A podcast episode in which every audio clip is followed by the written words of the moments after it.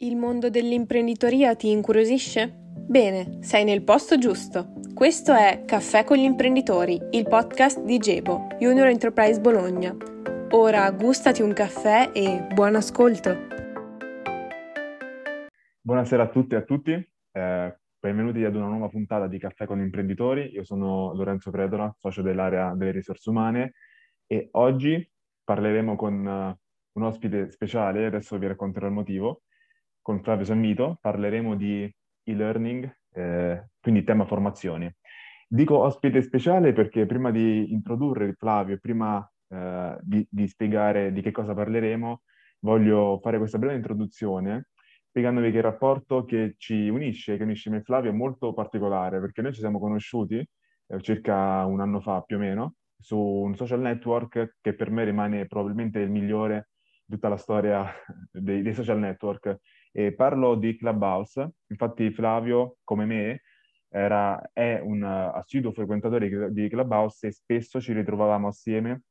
all'interno di queste sue stanze, il cui nome era Formarsi per non fermarsi, che se Flavio vorrà lo utilizzerò poi come nome di questa puntata, nelle quali di, mh, discutevamo insieme a tanti altri ospiti e tanti altri speaker appunto del concetto di formazione che sia a livello scolastico o, o meno. Ecco, allora mh, questa cosa ci ha sempre unito, poi Flavio non l'ho più sentito per un po' di tempo perché io ho smesso di utilizzare Clubhouse per motivi tecnici del, del cellulare, ma quando poi abbiamo avviato questa seconda stagione mi sono ricordato di, di lui e ho voluto invitarlo. Quindi innanzitutto, eh, ciao Flavio, come stai? Ciao Lorenzo, benissimo, grazie.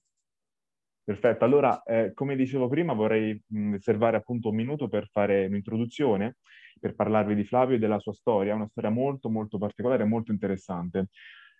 Flavio anzitutto eh, proviene da un percorso di studi che l'ha visto appunto studente nell'Università Bocconi, università nella quale tra l'altro ha lavorato, poi per vari anni, per un, per un periodo di tempo ha lavorato anche nella, nella famosa uh, Apple, ha lavorato nell'area delle, di sales e marketing per lo sviluppo delle aperture dei nuovi punti vendita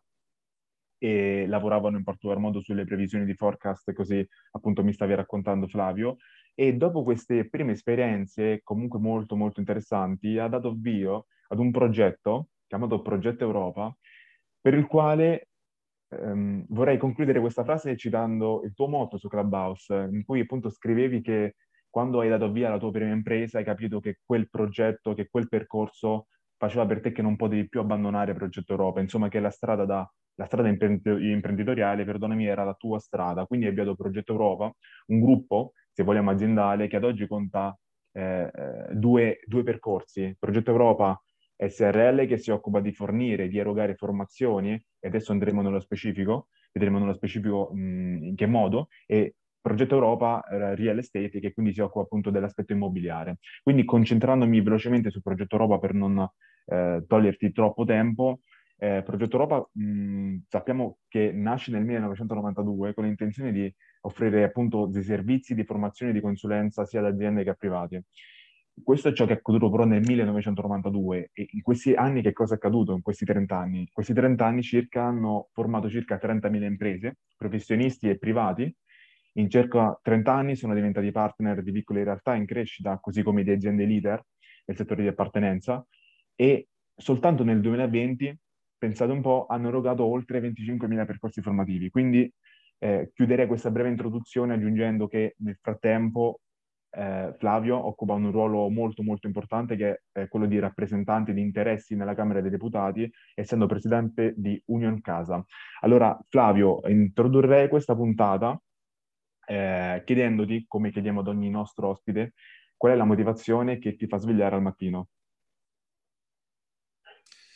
Sì, grazie Lorenzo innanzitutto per, eh, per, questo invito. Mi piace sempre confrontarmi con, eh, persone, con persone che hanno qualche anno meno di me, eh, proprio pochi.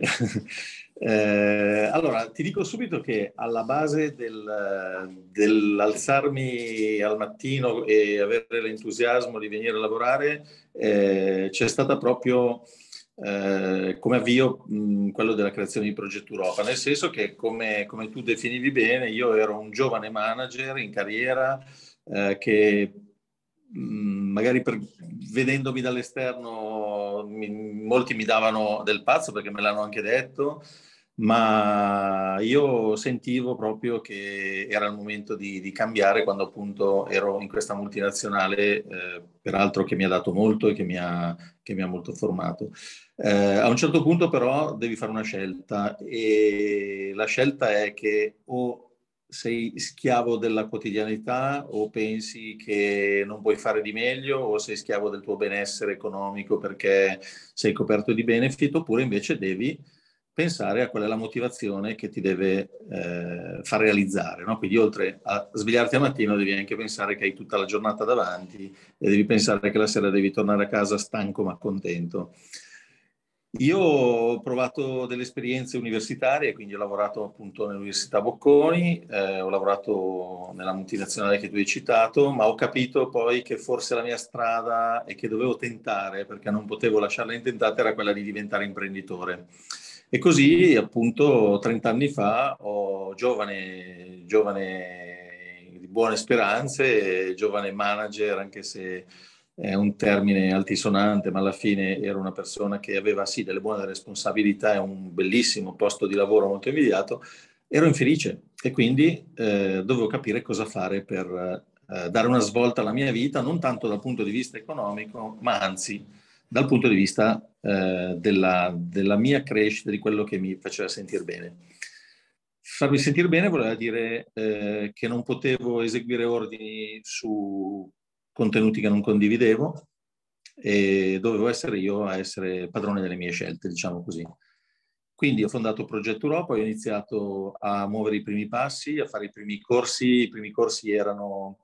eh, tenuti in un ufficio che era quello che mi potevo permettere allora, era un semi-internato in una zona periferica di Milano, era l'ultimo palazzo prima del cartello della fine città e ho iniziato a creare dei corsi serali di amministratore condominiale e giusto per darti un, una, un'idea della, di quello che facevo, io il primo anno ho fatturato, non guadagnato, ho fatturato meno di quello che guadagnavo, che ho guadagnato l'anno precedente eh, nella mia azienda. Quindi un salto nel vuoto, un grande rischio, ma d'altronde il rischio è alla base della, dell'aprire una nuova impresa e quindi si chiama infatti rischio imprenditoriale. Da allora però con Progetto Europa non ci siamo più lasciati, quindi oggi sono ancora qui, eh, è entrato in azienda anche mio figlio, mh, mm, abbiamo una ventina di collaboratori, eh, l'azienda è in crescita, eh, abbiamo dei progetti importanti in essere che sono legati anche grazie appunto all'avvento di, di mio figlio all'interno. Eh, nel frattempo, negli anni ho anche effettuato altre esperienze, altri tentativi, sono entrato in partecipazione in altre società e poi magari mi sono anche tolto, mh, proprio perché forse alla base c'era, c'era questa volontà di essere eh, imprenditore in prima persona. Ecco, quindi come tu giustamente hai detto, io ho due aree, eh, l'immobiliare e la formazione. Oggi parliamo del, di formazione e eh, per rispondere alla tua domanda, sì, in, tanti, in questi anni è passato molto, molta acqua sotto i ponti perché è cambiato il modo di fare formazione sia dal punto di vista della formazione obbligatoria, quindi quella normata, eh, quella professionalizzante, quella continua, ma è cambiato anche il modo di fare formazione in termini di strumenti. Quindi eh, siamo passati da una formazione prevalentemente, anzi totalmente frontale in aula, a una formazione che invece eh, in questo momento per noi, per la maggior parte, è eh, in formazione a distanza, sincrona e asincrona e la formazione di persona è rimasta solo per piccoli eh, campi specifici o perché la normativa impedisce di farla online o per scelte, diciamo, che possono essere però molto, come dire, eh, contestualizzate. Ok, grazie mille per questa risposta più che esaustiva. È davvero bello il percorso che hai affrontato in questi anni ed è davvero di grande ispirazione, soprattutto perché, come hai detto tu, eh, abbandonare un ruolo all'interno poi di questa multinazionale che magari tutti sognerebbero per dar vita a qualcosa di proprio, è qualcosa che non tutti pro- probabilmente farebbero, credo, e tu invece l'hai fatto, anzi direi che lo stai facendo anche molto bene e sono sicuro che anche, che anche tuo figlio sta facendo molto bene, appunto, eh, sta dando tanto alla, alla, tua azienda, anzi direi alla vostra azienda a questo punto. Bene, allora rimanendo ancora sul, eh, sul topic di cui appunto spesso ci siamo tra l'altro trovati a discutere su Clubhouse,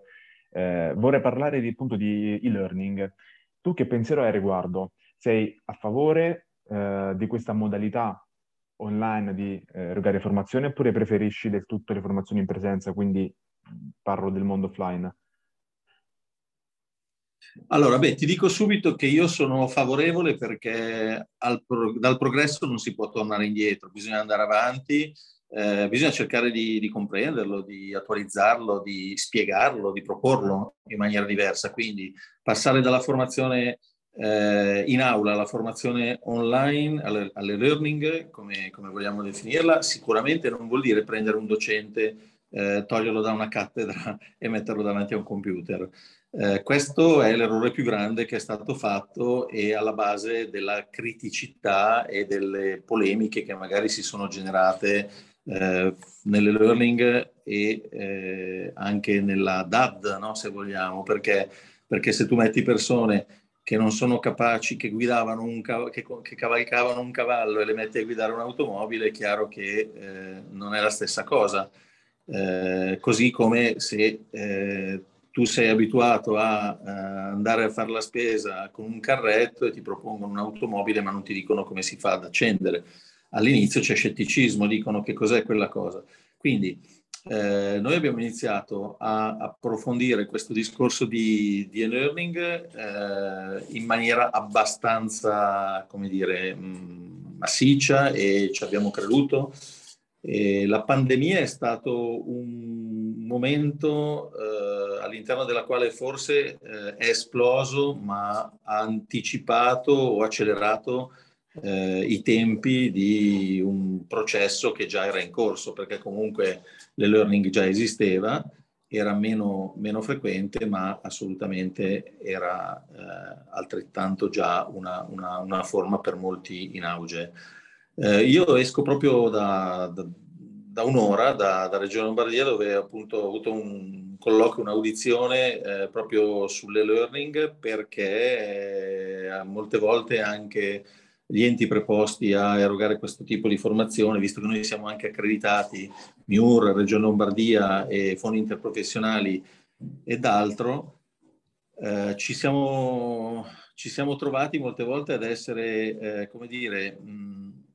eh, non competitivi rispetto ad altre regioni perché questo accreditamento invece di darci un plus ci ha dato un minus e quindi ci ha impedito di erogare formazione perché magari era proprio l'accreditamento che ce lo impediva.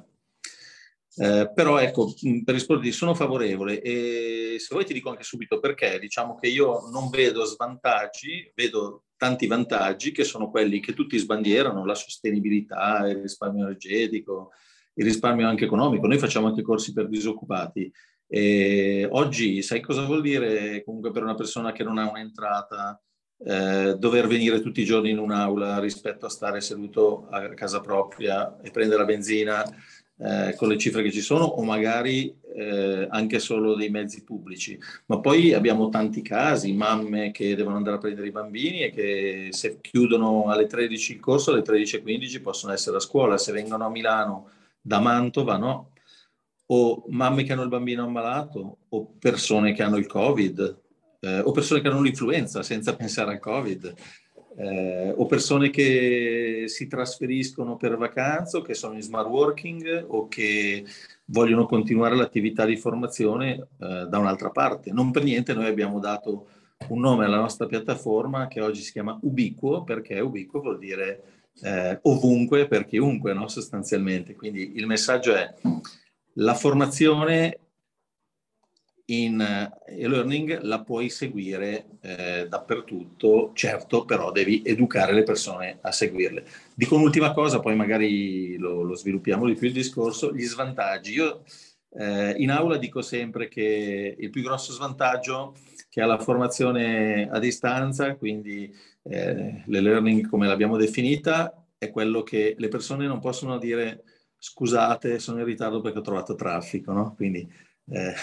eh, mentre in realtà l'unico vero svantaggio, se vogliamo, della formazione in questa modalità è quello che ti va a mancare un po' di aggregazione. Poi se vuoi ti spiego anche perché o, o come abbiamo cercato di risolvere noi questa cosa. Certo, no, anzi, proseguirei proprio su questo filone, quindi se vuoi può continuare anche il discorso che appunto stai intraprendendo, intraprendendo, anzi aggiungerei anche un punto a cui magari mi hai anche già risposto in parte. Secondo te pensi che in termini di competenze ci siano delle differenze tra offrire formazioni online piuttosto che offline e viceversa? Allora, in termini di competenze, no, nel senso che io se devo erogare una competenza, eh, noi tra l'altro abbiamo moltissime competenze, noi quasi, diciamo che tutti i nostri corsi rilasciano delle competenze, quindi eh, che li facciamo in aula o che non li facciamo in aula, se l'argomento è lo stesso, le stesse competenze vengono, vengono erogate a fine corso, eh, previo un test finale appunto di eh, per poi rilasciare l'attestato di certificazione delle competenze, perché anche questo è importante. Quindi il fatto anche di ottenere un certificato è anche già un altro stimolo a partecipare. Eh, quello che eh, è differente non sono le competenze, ma è il modo di porsi all'interno del, di un percorso formativo. Quindi eh, un do, a un docente non puoi dire dall'oggi al domani, bene, da domani lo fai in, uh, in FAD, punto e basta, no? Devi spiegargli come approcciarsi, come coinvolgere le persone, come tenerle attente alla, alla lezione, eh, come condividere lo schermo con slide, come fare dei test periodici. E ad esempio un'operazione che io faccio sempre e che vedo che ha un riscontro ottimo perché noi abbiamo una perdita di, di, di abband- cioè diciamo un abbandono bassissimo nella, nella, formazione anche su percorsi molto lunghi. Noi facciamo percorsi formativi che hanno moduli di 150 ore, è quello di far capire alle persone che non sono e non devono vedere gli altri come dei rettangolini, ma li devono vedere come delle persone. Quindi io de- perdo mezz'ora di queste 150 ore a far presentare ognuno perché alla fine eh, si rompe moltissimo la tensione. E devo dirti che è bello vedere come le persone fanno colazione insieme perché si collegano prima, parlano dei figli, delle mogli, dei mariti, come se fossero in aula, si fermano durante la pausa pranzo parlando fra di loro, magari mangiando anche davanti al video, quindi abbiamo anche eh, cercato di, di, ridurre quella barriera che inevitabilmente è, è, data da un video piuttosto che l'essere, che l'essere in carne ed ossa, no? eh, cosa che naturalmente a cui ci stiamo abituando tutti perché no, questo non avviene solo con la formazione, avviene con eh, quello che stiamo facendo noi adesso, avviene con gli incontri, le riunioni, lo smart working, e ancora di più avverrà eh, quando prenderà più, maggiormente piede la realtà virtuale, il metaverso, eh, la realtà aumentata e tutto quello che, che, conosciamo. Ok, allora una domanda Flavio, eh, come anticipato a inizio puntata, ehm, dall'inizio della pandemia Progetto Europa ha erogato oltre 25.000 formazioni a distanza. Ecco, allora ti chiedo, come pensate di, per, di muovervi per il futuro, per i prossimi mesi e per i prossimi anni? Rimarrete sul mondo dell'online, anche perché da quello che ho capito state puntando molto in questa direzione? Preferirete tornare invece nelle formazioni in aula oppure semplicemente offrire dei servizi ibridi adatti a chi vuole appunto intraprendere il primo percorso anziché il secondo? Allora, sì, come dicevo, eh, il futuro eh, sarà, il nostro futuro sarà sicuramente rappresentato dalla formazione online, ma in generale crediamo che la formazione online sarà predominante, quindi eh, l'e-learning sarà il fulcro. Eh, la nostra linea di pensiero attribuisce moltissima importanza al, alla formazione di questo tipo, mh, coerentemente con quello che sono le tendenze del, del mondo moderno. Quindi noi dobbiamo essere eh, da una parte eh, dobbiamo offrire quello che il mercato ci chiede, dall'altro dobbiamo anche essere precursori di questo, quindi eh, non solo eh, come dire, ehm, dare un servizio che, eh, che, che, soddisfa il bisogno che le, che le imprese e i privati ci chiedono, ma anche anticiparlo, ovvero se noi offriamo un prodotto che eh, le aziende, come è la nostra nuova piattaforma, che poi ti dico eh, ancora non, non, ci chiedono perché non sanno, allora siamo pionieri in questa cosa e quindi eh, vedi che è rimasto dentro di me un po' di Steve Jobs, no? Cioè, eh, lui diceva sempre che alle aziende non bisogna proporre eh, quello che ti chiedono, ma dargli quello che ancora non sanno che vogliono. Eh, questo lo diceva anche Ford, no? quando diceva se chiedessi ai miei clienti eh, che cosa desiderassero mi direbbero cavalli più veloci, invece lui gli ha dato l'automobile, no? però l'automobile non gliel'aveva mai chiesta, così come nessuno aveva chiesto un, un Macintosh prima che esistesse o un iPhone prima che, che arrivasse. Quindi ecco, eh, noi nel nostro piccolo eh, adesso stiamo preparando un prodotto, una piattaforma che uscirà il prossimo mese che sarà rivoluzionaria eh, soprattutto per il metodo di approccio, quindi non nell'erogazione della formazione, ma nel, eh, nel fornire un, eh, un, un, grande cambiamento, perché se per le aziende sarà, eh, porterà un, tanta, tanta novità, per le aziende sarà addirittura una rivoluzione sconvolgente. Eh, fai conto che con la nostra nuova piattaforma ogni azienda può creare il proprio ambiente privato in meno di 60 secondi. Dopodiché potrà inserire tutti i dipendenti e iniziare ad averne il controllo della formazione. Quindi un, un vantaggio. Eh, controllo in, in, che termini? Eh, vuol dire che eh,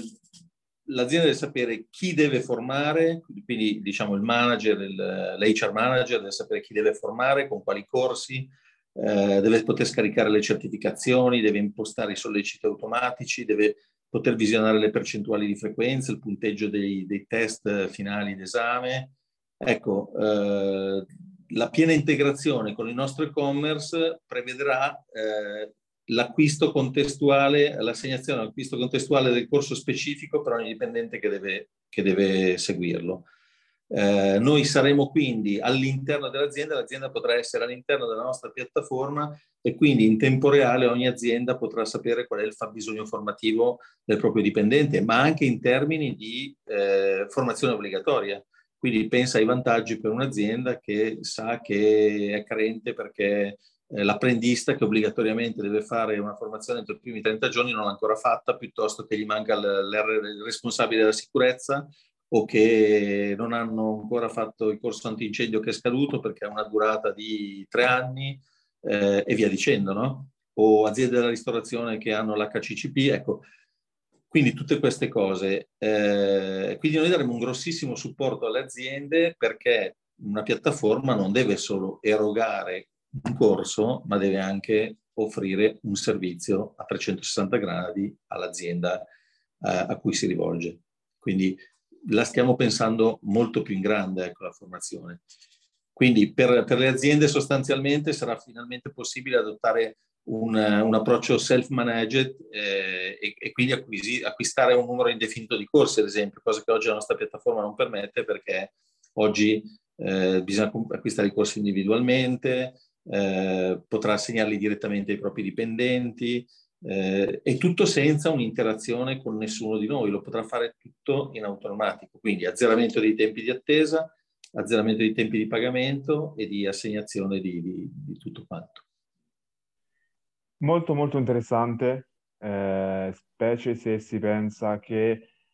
molte, molti contesti, ad esempio il contesto scolastico, dal punto di vista dell'e-learning, fa sempre fatica ad andare avanti, anzi c'è sempre questo, questo mh, voler tornare alla formazione in aula anche in ambiente universitario secondo me invece l'e-learning è una buona opportunità poiché è accessibile a tutti, eh, nessuno escluso, mentre invece sempre nel mondo universitario la formazione in aula per qualcuno può essere anche una difficoltà, quindi io credo che sull'e-learning bisogna puntare molto e vedo che appunto con Progetto Europa lo state facendo anche appunto con questa novità di cui mi hai appena parlato. Bene, allora io eh, andrei in chiusura, visto che abbiamo detto veramente tante belle, eh, abbiamo dato tante informazioni, anzi hai dato tante informazioni utili, interessanti ai nostri ascoltatori. Eh, ti ringrazio anzitutto per essere stato qui con noi, eh, ti ringrazio per, eh, è stato per me poi molto molto interessante, speciale appunto risentirci dopo mesi, dopo settimane, quindi per me è stata veramente una puntata molto speciale. Ti chiedo a questo punto un saluto finale e dopodiché niente, salutiamo i nostri ascoltatori e diamo appuntamento loro ad una prossima puntata. Sì, io ti ringrazio anch'io nuovamente per l'opportunità datami, sempre a disposizione per, per tutto quello che può essere il mio contributo. Eh, in chiusura una battuta, diciamo, dal punto di vista così più scolastico, quindi sulla didattica e non, che non sulla formazione. Ecco, io credo che lì, al di là della, degli aspetti di didattica,